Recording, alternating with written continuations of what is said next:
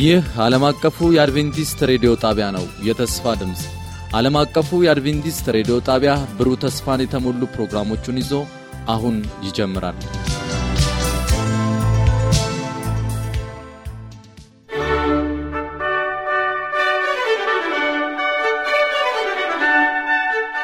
ሰላም ጤና ይስጥልን ውድ አድማጮቻችን፣ ይህ የመጽሐፍ ቅዱስ ክፍለ ጊዜያችን ነው። ይህ የመጽሐፍ ቅዱስ ውይይት ክፍለ ጊዜያችን ነው። ከዛሬ ጀምሮ ለሚመጡት ሶስት ወራት የእግዚአብሔር ተልእኮ የእኔ ተልእኮ የሚል መሪ ርዕስ ያለውና በውስጡ 13 ተከታታይ ትምህርቶችን የያዘ የመጽሐፍ ቅዱስ ጥናት እናደርጋለን። ይህንን ጥናት በመምራት አብሬያቸው የምቆየው እኔ ጽዮን አቦነ ሲሆን በማወያየት ወንጌላዊ ቴድሮስ አበበ እንዲሁም ወንድም ዳንኤል አቦነህ፣ ቴክኒኩን በመቆጣጠር ደግሞ ወንድማችን ኤራና መላኩ አብሮን የሚቆይ ይሆናል። እስከ ፕሮግራማችን ፍጻሜ አብራችን ቆዩ በማለት ለዛሬ ወደ ያዝነው አንደኛ ትምህርት እንሄዳለን።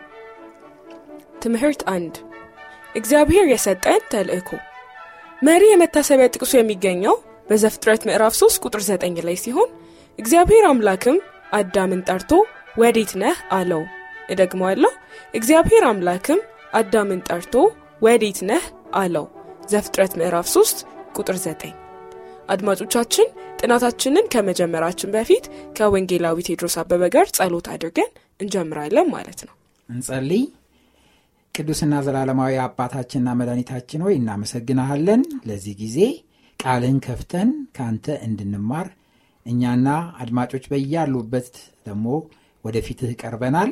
የሰማይ አባትና መድኃኒት የቃልህን ማስተዋል እንድናገኝ መንፈስ ቅዱስህን ለሁላችን እንድሰጠን እለምናሃለን። ቃልህን አብራልን፣ ጊዜያችንን ተቆጣጠር፣ አብረህን ሁን። በክርስቶስ ኢየሱስ ስም አሜን አሜን። ተልእኮ መነሻውንና ዓላማውን የሚያገኘው ከእግዚአብሔር ከራሱ ብቻ ነው። ይህ ተልእኮ የጀመረው እግዚአብሔር አብርሃምን በዘፍጥረት ምዕራፍ 12 ቁጥር 1 ላይ ከአገርህ ከዘመዶችህ ከአባት ቤት ተለይተህ እኔ ወደማሳይህ ምድር ውጣ ሲለው አልነበረም። ወይንም ደግሞ በዘጸአት መጽሐፍ ምዕራፍ 12 ከቁጥር 31 እስከ 42 ላይ እንደተገለጸው ንጉሱ ፈርዖን ሙሴንና አሮንን ጠርቶ እናንተ የእስራኤል ልጆች ተነሱ፣ ከሕዝቤ መካከል ውጡ፣ ሂዱም እንዳላችሁ ሄዳችሁ እግዚአብሔር አምላካችሁን አገልግሉ ሲላቸውም አልነበረም። ወይንም ደግሞ በኢየሱስ ክርስቶስ በምድር በነበረበት ጊዜም አልነበረም። ወይንም ጳውሎስ የወንጌል ስራ በጀመረበት በጉዞ ወቅት ወይንም የሐዋርያት ሥራ ምዕራፍ 13 ከቁጥር 4 እስከ 14 ድረስ በተገለጸው ክፍል ላይም አልነበረም። ታዲያ ይህ ተልእኮ የተጀመረው ከእግዚአብሔር ከራሱ ዘንድ ነው። አጽናፈ ሰማይን ከመኖር ከአለመኖር ወደ መኖር ሲያመጣ ቆይቶም ሰብአዊ ዘርን ሲፈጥር አንስቶ ማለት ነው። ይህንንም በዘፍጥረት መጽሐፍ ምዕራፍ አንድ ከቁጥር 26 እስከ 27 ላይ ስናነብ እናገኘዋለን። በእግዚአብሔር ስም አነብላችኋለሁ። እግዚአብሔር አምላክም አለ ሰውን በመልካችን እንደ ምሳሌያችን እንፍጠር፣ የባህር ዓሦችን፣ የሰማይ ወፎችን፣ እንስሳትን፣ በምድር ላይ የሚንቀሳቀሱትንም ሁሉ ይግዙ። እግዚአብሔርን ሰውን በመልኩ በአምሳሉ ፈጠረ፣ በእግዚአብሔር መልክ ፈጠረው፣ ወንድና ሴት አድርጎም ፈጠራቸው ይላል። ስለዚህ ተልእኮ ወይንም የዘላለማዊን ወንጌል ለዓለም የማወጅ ሥራ የተጀመረው ገና እግዚአብሔር አምላክ አዳምና ሔዋንን ሰው አድርጎ ሲፈጥራቸው ነበር ማለት ነው። የትኛውም የተልእኮ ጥረት ማዕከል ማድረግ ያለበት ከፈጣሪያችን ጋር ባለን ግንኙነትና የተልእኮውን ባህሪና መገለጫ በትክክል በመረዳት ላይ ነው። የእግዚአብሔርን ተልእኮ ከመረዳታችን አስቀድመን ግን የተልእኮ ጌታ የሆነውን እርሱን መረዳት በጣም አስፈላጊ ነው ማለት ነው። እንግዲህ ቀጣዩን ክፍል ደግሞ ወንድማችን ዳንኤል ያወያየናል። እሺ፣ እግዚአብሔር ይባርክሽ ጽዮን። በመጀመሪያው ርዕስ የእግዚአብሔር የሰጠን ተልእኮ የሚለውን በደንብ ለመግለጽ ሞክራለች እና የእግዚአብሔር እግዚአብሔር ከእኛ ጋር ግንኙነት የፈጠረው ወደ እኛ እጁን የዘረጋው አምላክ እንዴት በድህነት እቅድ ውስጥ እንደሚያሳልፈን ደግሞ እንመለከታለን። እግዚአብሔር በመልኩና በአምሳሉ ሲፈጥረን እንደ እርሱ ፍጹማ እንድንሆንና ፍጹም የሆነችውን ምድር እንድንኖርባት ነበር። ሐሳቡም ከእርሱ ጋር ያለን ግንኙነት ፍቅር በሆነው ባህሪውን እንድንሆንና በፍቅር እንድንከተለው ነው። ለዚህ ነው ስለወደደን የነጻ የመምረጥ ፈቃድ የሰጠን። እርሱን በፈቃዳችን እንድንከተል ይፈልግ ስለነበር ኃጢአትን የኃጢአትን አስከፊነት በግልጽ ነግሮን ከእርሱና ከኃጢአት እንድንመርጥ ምርጫን አስቀመጠልን። ዘፍጥረት 2 16 እስከ 17 ስናነብ እግዚአብሔር አምላክም ሰውን እንዲህ ብሎ አዘዘው፣ ከገነት ዛፍ ሁሉ ትበላለህ፣ ነገር ግን መልካምንና ክፉን የሚያስታውቀውን ዛፍ አትብላ፣ ከእርሱ በበላህ ቀን ሞትን ትሞታለህ ብሎ ይነግረናል። በዚህ ክፍል ላይ ሰይጣን ሔዋንን ይህ ዛፍ ዓይኖችሽን ይገልጥ ዘንድ የተፈጠረ ነው፣ ክፉና መልካሙንም ትለያለሽ ብሎ ሲያታልላትና ሔዋንም በአሳዛኝ ሁኔታ የበለስ ፍሬዋን ለራሷን በልታ ለባሏም እንደሰጠችው እንመለከታለን። በዚህም ምክንያት እንግዲህ ወደዚህም አድካሚ ምድር እንድንመጣ እንደተገደድን መጽሐፍ ቅዱስ ይነግረናል። እንግዲህ እግዚአብሔር እዚህ ጋር ነው የድህነት እቅዱን ተግባራዊ የሚያደርገው። የሰው ዘሮች በኃጢአት ከወደቅም በኋላ የኃጢአትን ገዳይነትና አስከፊነት መረዳት ስለነበረብን እግዚአብሔር ከራሱ ጋር ሊያስታርቀን የድህነት እቅዱን የጀመረው። እግዚአብሔር እዚህ ጋር ዓለምን ከራሱ ጋር ሲያስታርቅ ብቸኛ ያለውን ሐሳብ ሲያቀርብ እንመለከታለን።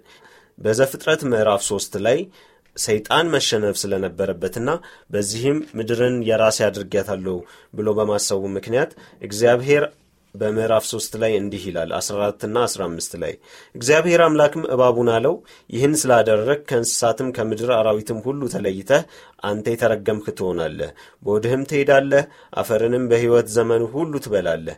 በአንተና በሴቲቱ መካከል በዘርህና በዘሯ መካከል ጠላትነትን አድርጋለሁ። እርሱ ራስህን ይቀጠቅጣል፣ አንተም ሰኮናውን ትቀጠቅጣለህ ይላል። ሌላኛው ሐሳብ ደግሞ በዚህ በድነት የቀረበው ለአዳም የቀረበው ሐሳብ ምንድን ነው? የማስታረቅ ስራ ነው ወይንም ደግሞ የድህነት ስራ ብለን የምንጠራው ማለት ነው። እግዚአብሔር በዚህ ቦታ ላይ ሁለተኛ ቆሮንቶስ 5 19 ላይ እንዲህ የሚል ጥቅስ እናገኛለን። እግዚአብሔር በክርስቶስ ሆኖ ዓለሙን ከራሱ ጋር ያስታርቅ ነበርና በደላቸውን አይቆጥርባቸውም ነበር፣ በእኛም የማስታረቅ ቃል አኖረ። ያው እንግዲህ ይህ ሐሳብ በዘፍጥረት 3 ከ9 እስከ 15 ላይ ሙሉን ስለምናገኘው ሄደን መመልከት እንችላለን። እዚህ ጋር በመካከላችን ፓስተር ቴድሮስ ስለሚገኙ ሁለት ጥያቄዎችን ይመልሱልናል። አንደኛ እግዚአብሔር አዳምና ሔዋን ከወደቁ በኋላ የተናገረው የመጀመሪያው ምን ነበረ? ያ ንግግር ዛሬ ከስርዓተ መለኮት አንጻር በጣም አስፈላጊ የሆነው ለምንድን ነው የሚለውን ከዘፍጥረት 3 9 15 ጋር አስተያይተው ይነግሩናል። በዘፍጥረት ምዕራፍ 3 ላይ ከዘጠኝ ጀምሮ ሄደን በምንመለከትበት ጊዜ እግዚአብሔር አዳምና ሔዋን ኃጢአት እንደሰሩ ወደ ኤደን ገነት መጥቶ የመጀመሪያ ያለው እግዚአብሔርም አምላክ አዳምን ጠርቶ ወዴት ነህ አለው ነው። ወዴት ነህ አለው። እግዚአብሔር አዳም የት እንዳለ ያውቃል፣ ምን እንደሰራም ያውቃል። ነገር ግን ይህ ጥያቄ አዳም ራሱን እንዲመረምርና እንዲፈትሽ የሚገፋፋ ጥያቄ ሆኖ እናገኘዋለን እና እግዚአብሔርም በመቀጠል አዳም በውስጡ የሰራውን ስራ ራሱ እንዲናገር አደረገው። ምንድን ያለው ቁጥር አስር ላይ እርሱም አለ በገነት ድምፅህን ሰማው፣ ራቁቴን ስለሆንኩ ፈራው ተሸሸኩም ይላል እና አዳም ራቁቱን መሆኑን ያለበትን ሁኔታ እንዲያቅ እግዚአብሔር የት ነው ያለኸው የሚለውን ጥያቄ የት እንዳለ ቢያቅ እንኳን ይህን ጥያቄ ስላቀረበለት ያለበትን ሁኔታ አዳም እንዲገነዘብ አደረገው ማለት ነው። ግን የሚያሳዝነው ነገር ወረድ ብለን ስንመለከት ራቁትህን እንደሆንክ ማን ነገረህ ባለው ጊዜ አዳም የመለሰው መልስ ከእኔ ጋር እንድትሆን የሰጠኝ ሴት እርሷ ከዛፉ ሰጠችኝና በላው በማለት ነገሩን ኃላፊነቱን ላለመውሰድ ወይም ወደ ሔዋን ነገሩን ሲያዞረው እንመለከታለን ማለት ነው። ቀጥሎም እግዚአብሔር ሔዋንን ሲጠይቃት እናያለን እና አምላክም ሴቲቱን ይህ ያደረግሽው ምንድን ነው አላት። ሴቲቱም አለች እባብ አሳተኝና በላሁ። ልክ እንደ አዳም እሷም ኃላፊነቱን ወደ ሌላ ነው ያሸጋገረችው ወይም ተጠያቂ እንዳትሆን ራሷን ስትከላከል እንመለከታለን። እግዚአብሔር ግን ራሳቸውን እንዲያዩና ተጸጽተው ወደ እሱ እንዲመለሱ ያቀረበላቸው ጥያቄ መሆኑ እናያለን። ወደ እባቡ በመጣበት ጊዜ ግን ጥያቄም የለም። ምክንያቱም ሰይጣን ከመጀመሪያም አውቆ ኃጢአት የሰራ በሰማይም ጦርነት ያደረገ ስለሆነ ፍርድ ነበረ እግዚአብሔር ያስተላለፈው እና እግዚአብሔርም አምላክ እባብን ያለው ይህ ስላደረግ ከእንስሳት ሁሉ ከአራዊት ሁሉ ተለይተ አንተ የተረገም ትሆናለ በወደህም ትሄዳለ አፈርም በሕይወት ዘመን ሁሉ ትበላለ ብሎ ወደ ፍርድ እንደመጣ ከዛ በኋላ በመጨረሻ ግን እግዚአብሔር ምንም እንኳን አዳምና ሂዋን ያሉበትን ሁኔታ አውቀው ወደ ጸጸት ባይመጡም እግዚአብሔር ግን ጸጋውን እንደሰጣቸው በአንተና በሴቲቱ መካከል በዘርና በዘሯ መካከል ጠላትነት አረጋለሁ እርሱ ራስን ይቀጠቅጣል አንተም ሰው ሆናውን ትቀጠቅጣለህ በማለት እግዚአብሔር ይህ የኃጢአት ጉዞ እንዳይቀጥል በሰይጣንና በሰው መካከል ጠላትነት እንዲሆን ኃጢአትን እንዲጸየፉ የሚያደርግ ጸጋ እንደሚሰጥ ተስፋ በመስጠት እግዚአብሔር ይህን እንዳደረገ እናያለን። እና ይሄ ነው እንግዲህ ይሄ ዛሬም በስነ መለኮት እሳቤ እግዚአብሔር የመጀመሪያውን ስፍራ እንደሚወስድ እግዚአብሔር እኛን ያለንበትን ሁኔታ እንድናቅ እግዚአብሔር አምላክ እንደሚጠይቅ ሁል ጊዜም እንደሚጠይቅ የሚያሳይ ዋና ሐሳብ በመሆኑ ምክንያት በሕይወታችንም አሁንም መንፈስ ቅዱስ ያለንበትን ሁኔታ ይጠይቀናል ኃጢአት በምንሰራበት ጊዜ ይወቅሰናል ከዛ እንድንወጣ ደግሞ ምክር ይሰጠናል። እና ይህ ድምፅ አሁንም የቀጠለ መሆኑን ስናቅ በእውነት የእግዚአብሔርን ቸርነትና ምህረት ከዚህ መመልከት እንችላለን ማለት ነው። እሺ ፓስተር እግዚአብሔር ይባርክ። እንግዲህ በዚህ ክፍል ላይ ፓስተርን በደንብ ገልጾታል። እግዚአብሔር እንዴት ግንኙነትን እንደፈጠረና እንዴት እጁን እንደዘረጋለን እንዲሁም እንዴት የድህነት እቅዱን ተግባራዊ ሊያደርግ እንደወደደ እንመለከታለን ማለት ነው። እና ከዚህ በሚቀጥለው ክፍል ደግሞ ከእኛ ጋር ለመሆን የሚናፍቀው አምላክ በሚል የምንመለከት ይሆናል። እዚህ ጋር ዘፍጥረት 17 7 ዘፍጥረት 26 3 እና ዘፍጥረት 28 15ን መጽሐፍ ቅዱሳችን ላይ ከፍተን እንድናነብ አድማጮቻችንን መጋበዝ ፈልጋለሁ እግዚአብሔር በእነዚህ ጥቅሶች ውስጥ ለአብርሃምና ለዘሩ የሰጠው ዋነኛ የቃል ኪዳን ትኩረት ምን እንደሆነ ፓስተር አያይዞ አሁንም ሀሳቦችን ይሰጠናል። በትክክል በዚህ በዘፍጥረት ምዕራፍ 17 ቁጥር 7 ላይ ሄደን ስንመለከት እግዚአብሔር ለአብርሃም ተስፋ ይሰጠዋል ወይም ደግሞ ቃል ኪዳን ይገባለታል እና እንደዚህ ይነበባል። ቃል ኪዳኔንም በአንተና በአንተ መካከል ከአንተም በኋላ ከዘርህ ጋር ከትውልድ በትውልድ ዘመን ለዘላለም ቃል ኪዳን አቆማለሁ። ለአንተና ከአንተም በኋላ ለዘርህ አምላክ እሆን ዘንድ ብሎ ለአብርሃም ቃል ሲገባለት እግዚአብሔር እንመለከታለን። እና ከአንተ ጋራ ቃል አቆማለሁ ከአንተ ጋራ እሆናለሁ የሚል ተስፋ እንደሰጠ እናያለን። እና በትክክል ይህንን ተስፋ ለአንተና ለዘርህ ነው ብሎ አብርሃም ማነው? እግዚአብሔር ለአብርሃም ቃል የገባው ነው ወይ? በትክክል ቀጥሏል ሄደን ስንመለከት ምዕራፍ 26 ላይ ምዕራፍ 26 ላይ ሄደን ቁጥር 3 ላይ ስንመለከት እዛ ቦታ ላይ በዚች ምድር ትቀመጥ ከአንተም ጋርም እሆናለሁ። በዚህ ምድር ተቀመጥ ከአንተም ጋር እሆናለሁ እባርክህም አለሁ። እነዚህን ምድሮች ሁሉ ለአንተ ለዘርህም እሰጣለሁና ለአባትህ ለአብርሃም የማልኩትን መሐላ አጸናለሁ ብሎ ለማን ነው የሚነግረው ለአብርሃም ልጅ ለይስሐቅ ነው ይሄንን የሚነግረው እና አልረሳም እግዚአብሔር አሁንም ለአባትህ ለአብርሃም የገባውትን መሐላ አጸናለሁ ብሎ ነው የሚናገረው እና መሐላው ምንድን ነው ከአንተ ጋራም እሆናለሁ እባርካሃለሁ የሚል እንደሆነ እናያለን። ቀጥሏሉ። ይሄ የእግዚአብሔር ተስፋ እንደቀጠለ ደግሞ በምዕራፍ 28 ላይ ሄደን ለያዕቆብ የተሰጠውን ተስፋ ደግሞ ስንመለከት እዛ ጋር ተጨማሪ እዛ ላይ እግዚአብሔር ተስፋውን እንዳደሰ እናያለን።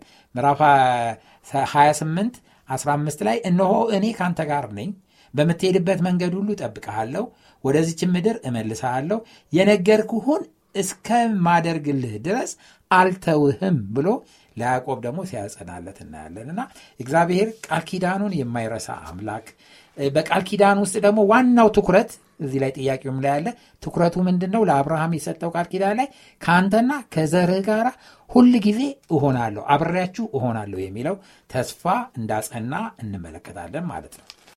Okay እዚህ ላይ አድማጮቻችን ይህንን ሐሳብ አንስተው እንዲያልፉልን እንፈልጋለን።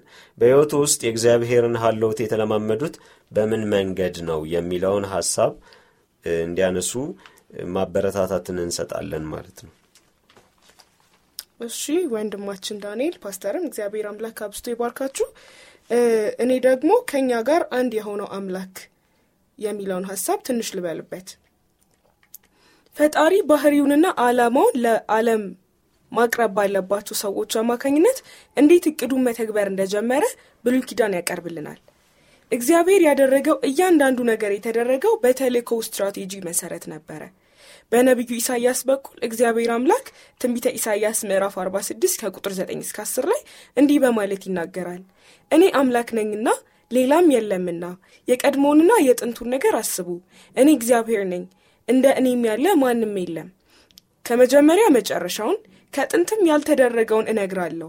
ምክሬ ትጸናለች፣ ፈቃዴንም ሁሉ እፈጽማለሁ እላለሁ። ነገር ግን በአዲስ ኪዳን ውስጥ እግዚአብሔር ከሰብአዊ ዘር ጋር ለመሆን ያለው መሻት አዲስ አቅጣጫን ያዘ። ይህም ደግሞ ክርስቶስ ስጋ ለብሶ ወደዚህ ምድር ሲገለጥ ነው ማለት ነው። ያ ማለት እግዚአብሔር አምላክ በዘፍጥረት ምዕራፍ 3 ቁጥር 15 ላይ አዳምና ሔዋን ኃጢአትን ሰርተው ከኢደን ገነት ከመባረራቸው በፊት አንድ ተስፋ ሰጥቷቸው ነበረ፣ ስለ ክርስቶስ ወደ ምድር እንደሚመጣ ወይንም እንደሚወለድ ማለት ነው። ይህንንም መጽሐፍ ቅዱስ ላይ እንዲህ በማለት ይገልጸዋል። እግዚአብሔር ለሔዋን ኖ ይህንንም መጽሐፍ ቅዱስ ላይ ለእባቡ እንዲህ በማለት ይነግረዋል። እባቡ በሰይጣን የተመሰለው ማለት ነው። በአንተና በሴቲቱ በዘርህና በዘሯ መካከል ጠላትነትን አደርጋለሁ፣ እርሱ ራስህን ይቀጠቅጣል፣ አንተም ሰኮናውን ትቀጠቅጣለህ የሚለው ነው። ታዲያ ክርስቶስ ስጋ ለብሶ ወደዚህ ምድር ሲመጣ በኤደን ገነት የተሰጠው ተስፋ መፈጸሚያውን አገኘ ማለት ነው። እንግዲህ ፓስተር እዚህ ጋር አንድ ጥያቄ ልጠይቅህ። ስለ ክርስቶስ ልደት መጽሐፍ ቅዱስ በማቴዎስ ወንጌል ምዕራፍ 1 ከቁጥር 18 እስከ 23 ላይ እናነባለን። ታዲያ ይህ ነገር ስለ እግዚአብሔር የሚነግረን ጠቃሚ ሀሳብ አለው ወይ? በተለይም ክርስቶስ ወደዚህ ምድር ስለ መምጣቱና ስለ ተልእኮ የሚነግረን ጠቃሚ ሀሳብ ምንድን ነው? በጣም ትልቅ ጠቃሚ ሀሳብ አለው። በዚህ በማቴዎስ ወንጌል ምዕራፍ አንድ ላይ ከቁጥር 18 ጀምሮ ያለውን ፈጠን ብዬ አንብቤ ሀሳቡን እንድናገኝ ያደርጋለሁኝ። የኢየሱስ ክርስቶስ ልደትም እንዲህ ነበረ። እናቱ ማርያም ለዮሴፍ በታጨች ጊዜ ሳይገናኙ ከመንፈስ ቅዱስ ጸንሳ ተገኘች። እጮኛዋም ዮሴፍ ጻድቅ ሆኖ ሊገልጣት ስላልወደደ በስውር ሊተዋት አሰበ። እርሱ ግን ይህንን ሲያስብ እነሆ የጌታ መላእክት በሕልም ታየው፣ እንዲህም አለው የዳዊት ልጅ ዮሴፍ ሆይ ከእሷ የተጸነሰው ከመንፈስ ቅዱስ ነውና እጮኛህን ማርያምን ለመውሰድ አትፍራ፣ ልጅም ትወልዳለች፣ እርሱም ሕዝቡን ከኀጢአት ያድናቸዋልና ስሙን ኢየሱስ ትለዋለህ። በነቢይ ጌታ ዘንድ እነሆ ድንግል ትጸንሳለች፣ ልጅም ትወልዳለች፣ ስሙንም አማኑኤል ይሉታል የተባለው ይፈጸም ዘንድ ይህ ሁሉ ሆኗል።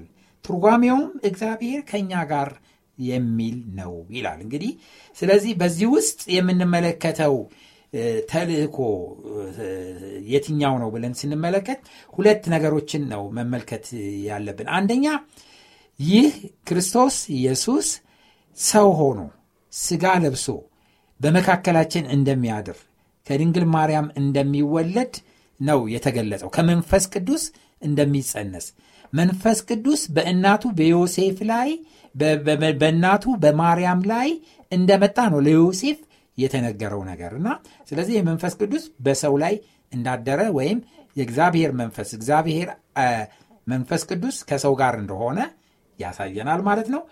ሁለተኛው ሐሳብ ደግሞ በአስቀድሞ በብሉይ ኪዳን በነቢያት የተገለጸው ትንቢት ተፈጸመ። ድንግል ትጸንሳለች፣ ልጅም ትወልዳለች፣ ስሙንም አማኑኤል ይሉታል የተባለው ይፈጸም ዘንድ ነው። ተፈጸመ።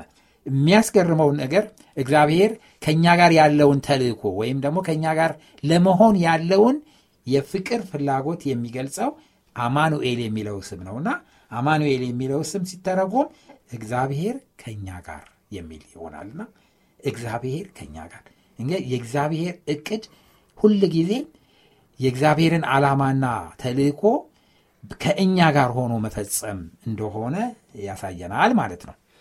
እሺ እግዚአብሔር አምላክ አብዝቶ የባርክ ፓስተር። በድጋሚ በእርግጥም በኢየሱስ ውለት በኩል እግዚአብሔር በማንነቱና በተልእኮ አማካኝነት በቀጣይነት ከእኛ ጋር ለመሆን ያለውን ፍላጎት በተጨባጭ አቅርቦልናል ማለት ነው። የእግዚአብሔር ልጅ ሙሉ በሙሉ ሰውና ሙሉ በሙሉ መለኮት ሆነ። ይህንንም በዮሐንስ ወንጌል ምዕራፍ 14 ቁጥር 6 ላይ መንገድ እውነትና ህይወት እኔ ነኝ፣ በእኔ ካልሆነ በስተቀር ወደ አብ የሚመጣ የለም በማለት ክርስቶስ በሱ በኩል ብቻ ወደ እግዚአብሔር መድረስ መቅረብ እንደምንችል የተናገረውን ስናነብ እንመለከታለን። እንግዲህ ፓስተር እንደገና አንድ ጥያቄ ሊጠይቅህ በዮሐንስ ወንጌል ምዕራፍ 1 ከቁጥር 14 እስከ 18 ላይ እግዚአብሔር ስለኛ ስላለው ተልእኮና በክርስቶስ ስጋ መልበስ ላይ ምን መማር እንችላለን? በጣም ትልቅ ትምህርት ነው የምንማረው እና በዮሐንስ ወንጌል ምዕራፍ 1 ቁጥር 14 ላይ ቃል ስጋ ሆነ ጸጋና እውነትም ተሞልቶ በእኛ አደረ። አንድ ልጅም ከአባቱ ዘንድ እንዳለው ክብር የሆነውን ክብር አየን ይላል። እና እንደው ከጥቅሱ ውስጥ እስከ 18 ያለውን ለጊዜ ብለን ብንቶ ቁጥር 14 ብቻ እጅግ በጣም አድርጎ የእግዚአብሔርን ዓላማ ከእኛ ጋር ለመሆን ያለውን ዓላማ ይገልጻል ማለት ነው። ጌታ ኢየሱስ ክርስቶስ በመካከላችን ሲያድር እንደ ልጅ ሆኖ ስጋ ለብሶ የአባቱን ክብር ያሳየን ዘንድ ነውና ክብሩን አየን። በመካከላችን አደረ ስጋ ለብሶ ተገኘ የሚለው ሐሳብ የሚያሳየን ክርስቶስ ኢየሱስ ከእኛ ጋር ሆኖ ለመኖርና ለዘላለም ከእኛ ጋር አንድ ለመሆን የመፈለጉን ነው የሚያሳየን። መለኮት በስጋ መገለጹ እግዚአብሔር ከእኛ ጋር መሆኑ ወርዶ በምድር ላይ የታየበት በጌታ በኢየሱስ ክርስቶስ ስጋ መልበስ እንደሆነ ነው የምናየው ማለት ነው። እሺ እግዚአብሔር አምላክ ይባርክ። የዚህኛውን እግዚአብሔር ከኛ ጋር አንድ የሆነው አምላክ። እሺ እግዚአብሔር ይባርክህ ከእኛ ጋር አንድ የሆነው አምላክ የሚለውን ክፍል ስናጠቃልል እግዚአብሔር ተልእኮውን ለመፈጸም ወደፊት በመንቀሳቀስ በኢየሱስ ክርስቶስ አማካኝነት በልጆቹ መካከል በስጋ ተገኝቶ ነበር ይህም ደግሞ በክርስቶስ ኢየሱስ ነው ማለት ነው። ኢየሱስ ክርስቶስ ስጋ ለብሶ በልጆቹ መካከል ከማደሩ የተነሳ እግዚአብሔር ከተልእኮ ጋር ወደፊት ተራመደ። እኛም ጸጋና እውነትን ተመልቶ ከአባቱ ዘንድ የመጣውን የአንድያ ልጁን ክብር አየን በማለት ደቀ መዝሙሩ ዮሐንስ በዮሐንስ ወንጌል ምዕራፍ 1 ቁጥር 14 ላይ ተናግሯል ማለት ነው። በዚህም የክርስቶስ መምጣት የብሉይ ኪዳን ትንቢቶችን የፈጸመ ሲሆን በመለኮታዊ እቅድ መሰረት ከእኛ ጋር አንድ ሆነ መለኮት በሰብአዊ ስጋ ተገለጠ። በዚህም የብሉይ ኪዳንን ትንቢት ተፈጸመ ማለት ነው። እንግዲህ አድማጮቻችን አንድ ጥያቄ ለእናንተ አንስተን ወደ ቀጣዩ ክፍል እንሄዳለን። እግዚአብሔር ለእኛ ያለው ፍቅር እጅግ ጥልቅ ከመሆኑ የተነሳ የእኛን ሰብአዊነት ለብሶ መምጣቱ ምን ማለት እንደሆነ ያስቡ። ለዚህ ፍቅር በተለይ ደግሞ ለሌሎች ካለን ተልእኮ አንጻር ምላሽ መስጠት ያለብን እንዴት ነው ብለው ያስባሉ። አድማጮቻችን የዛሬው ትምህርታችን መጨረሻ የሚሆነው የዘመናት ምኞት በሚል ርዕስ የተጻፈው መጽሐፍ ላይ የሰፈረውን በማንበብ ይሆናል። ከገጽ 22 የተወሰደው እንደሚለው የድነት እቅድ ከአዳም ውድቀት በኋላ የተቀየሰና ከነገሩ መፈጸም በኋላ የታሰበ አይደለም። ላለፉት ረጅም ዘመናት ተሰውሮ የነበረው ሚስጥር መገለጥ ነው። ሮሜ 16 ቁጥር 25 ይህ በዘላለማዊ ጊዜ ውስጥ የእግዚአብሔር ዙፋን መሰረት የሆነውን መርህ መግለጥ ነው። ከጅማሬውም ሰይጣን እምነቱን የሚክድና የሰው ልጆች በከሃዲው ማታለያ እንደሚወድቁ እግዚአብሔርና ክርስቶስ ያውቁ ነበረ። እግዚአብሔር ኃጢአት ይኖር ዘንድ አልፈቀደም። ነገር ግን የኃጢአትን መኖር አስቀድሞ በመመልከት የሚያመጣውን አሰቃቂ አደጋ ለመመከት መንገድን አዘጋጀ። ለዓለም ያለው ፍቅር ታላቅ ከመሆኑ የተነሳ በእርሱ የሚያምን ሁሉ የዘላለም ህይወት ይኖረው ዘንድ እንጂ እንዳይጠፋ አንድያ ልጁን አሳልፎ ይሰጥ ዘንድ ቃል ገባ ማለት ነው ገጽ 29 ላይ ደግሞ ስለ ተልእኮ የሚገልጸው ክፍል እንደዚህ ይላል። ክርስቶስ ለደቀ መዛሙርቱ ስራቸው ቀላል እንደሆነ አልነገራቸውም ነገር ግን ብቻቸውን ይታገሉ ዘንድም አልተዋቸውም። ከእነርሱ ጋር አብሮ እንደሚሆን አረጋገጠላቸው። በእምነት ወደፊት መራመድ ከፈለጉ ሁሉን ቻይ በሆነው ጥላ ውስጥ መንቀሳቀስ አለባቸው። ቃሉን እስከ ታዘዙና ከእርሱ ጋር ተቆራኝተው እስከ ሰሩ ድረስ ሊወድቁ አይችሉም። ወደ ዓለም ሁሉ ሂዱ ብሎ አዘዛቸው ሰዎች ወደሚኖሩባቸው ሩቅ ስፍራዎች ሳይቀር እንዲሄዱና እርሱም ከእነርሱ ጋር እንደሚሆን አረጋገጠላቸው። በማንኛውም ጊዜ ስለማልተዋችሁ በእምነትና በድፍረት ስሩ። ስራችሁ እንድታከናውኑ እያገዝኳችሁ እየመራኋችሁ እያጽናናኋችሁ እየቀደስኳችሁ እየጠበቅኳችሁ በምትናገሩት ንግግርም የሌሎችን ሐሳብ ወደ ሰማይ እንዲያተኩር ታደርጉ ዘንድ እንድትችሉ ስኬትን እየሰጠኋችሁ ሁልጊዜ ከእናንተ ጋር እሆናለሁ በማለት ቃል ገባላቸው ማለት ነው እንግዲህ ውድ አድማጮቻችን ይህንን ቃል ለደቀ መዛሙርቱ የሰጠው አምላክ እኛም የእርሱን ተልኮ ለማስፈጸም ከእርሱ ጋር የምንሰራ ከሆነ ይህ ቃል ለእኛም ነው ማለት ነው ታዲያ ይህንን የዛሬውን ትምህርታችንን ስናጠቃልል እንግዲህ አድማጮቻችን የዚህን ሳምንት ትምህርታችንን ስናጠቃልል አንድ ሳምንታዊ ተግዳሮት ልንሰጣችሁ እንፈልጋለን። በዚህ ሶስት ወር ውስጥ እንደነገርናችሁ የእግዚአብሔር ተልኮ የእኔ ተልኮ በሚል ርዕስ ነው የምናጠነው። ስለዚህ በእግዚአብሔር ተልኮ ውስጥ ሆነ ብለው እንዲሳተፉ ይጋበዛሉ። ይህ የተልኮ አምላክ በእኛ ህይወት ውስጥ በስራ ላይ እንዳለ እንድናይ እድልን ይሰጠናል። የራሳችሁን ሀሳብ ለማንጸባረቅ የራሳችሁን ሀሳብ ለማንጸባረቅ ይህንን አጋጣሚ በአግባቡ በመጠቀም በየሳምንቱ የምትማሩትን ትምህርት ለማጋራት ተዘጋጁ። ያም ማለት አጠገባችሁ ላለ ሰው ለመንገድ ተዘጋጁ ማለት ነው። በተጨማሪም ይህ ተግዳሮት በእግዚአብሔር ተልእኮ ውስጥ መሳተፋችሁን የበለጠ እንድትጨምሩ ያደፋፍራችኋል። ተግዳሮቱ እጅግ በጣም ቀላል ነው። እንግዲህ ዛሬ ይህንን ከተማርን በፊታችን ባለው ሳምንት ውስጥ በየቀኑ እግዚአብሔር ተልእኮ እንድትመለከቱ አይኖቻችሁን ይገልጥ ዘንድ ጸልዩ። ከዚህ በተጨማሪ ደግሞ በህይወታችሁ አስቀድማችሁ የማታውቁትን ሰው ስም ተማሩ። የጎረቤታችሁ ሊሆን ይችላል፣ የስራ ባልደረባችሁ፣ የሱቅ ሻጭ፣ የአውቶቢስ ሹፌር ወይንም የጽዳት ሰራተኛ፣ ማንኛውም ሊሆን ይችላል። በየዕለቱ ሳትዘነጉ ለእነዚህ ሰዎች ጸልዩላቸው።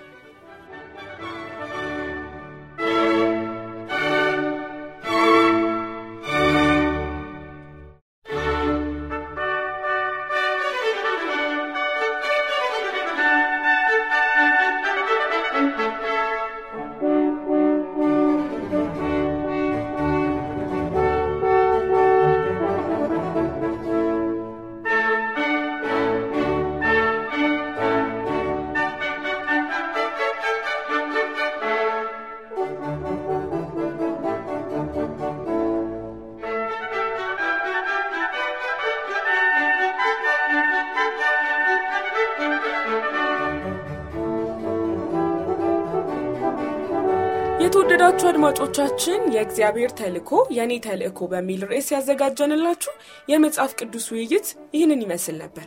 በቀጣዩ ሳምንት ደግሞ ክፍል ሁለትን ይዘንላቸው የምንቀርብ ይሆናል። እስከዚያው የእግዚአብሔር አብሮነት ከሁላችንም ጋር ይሁን። ቸርን ሰንብት።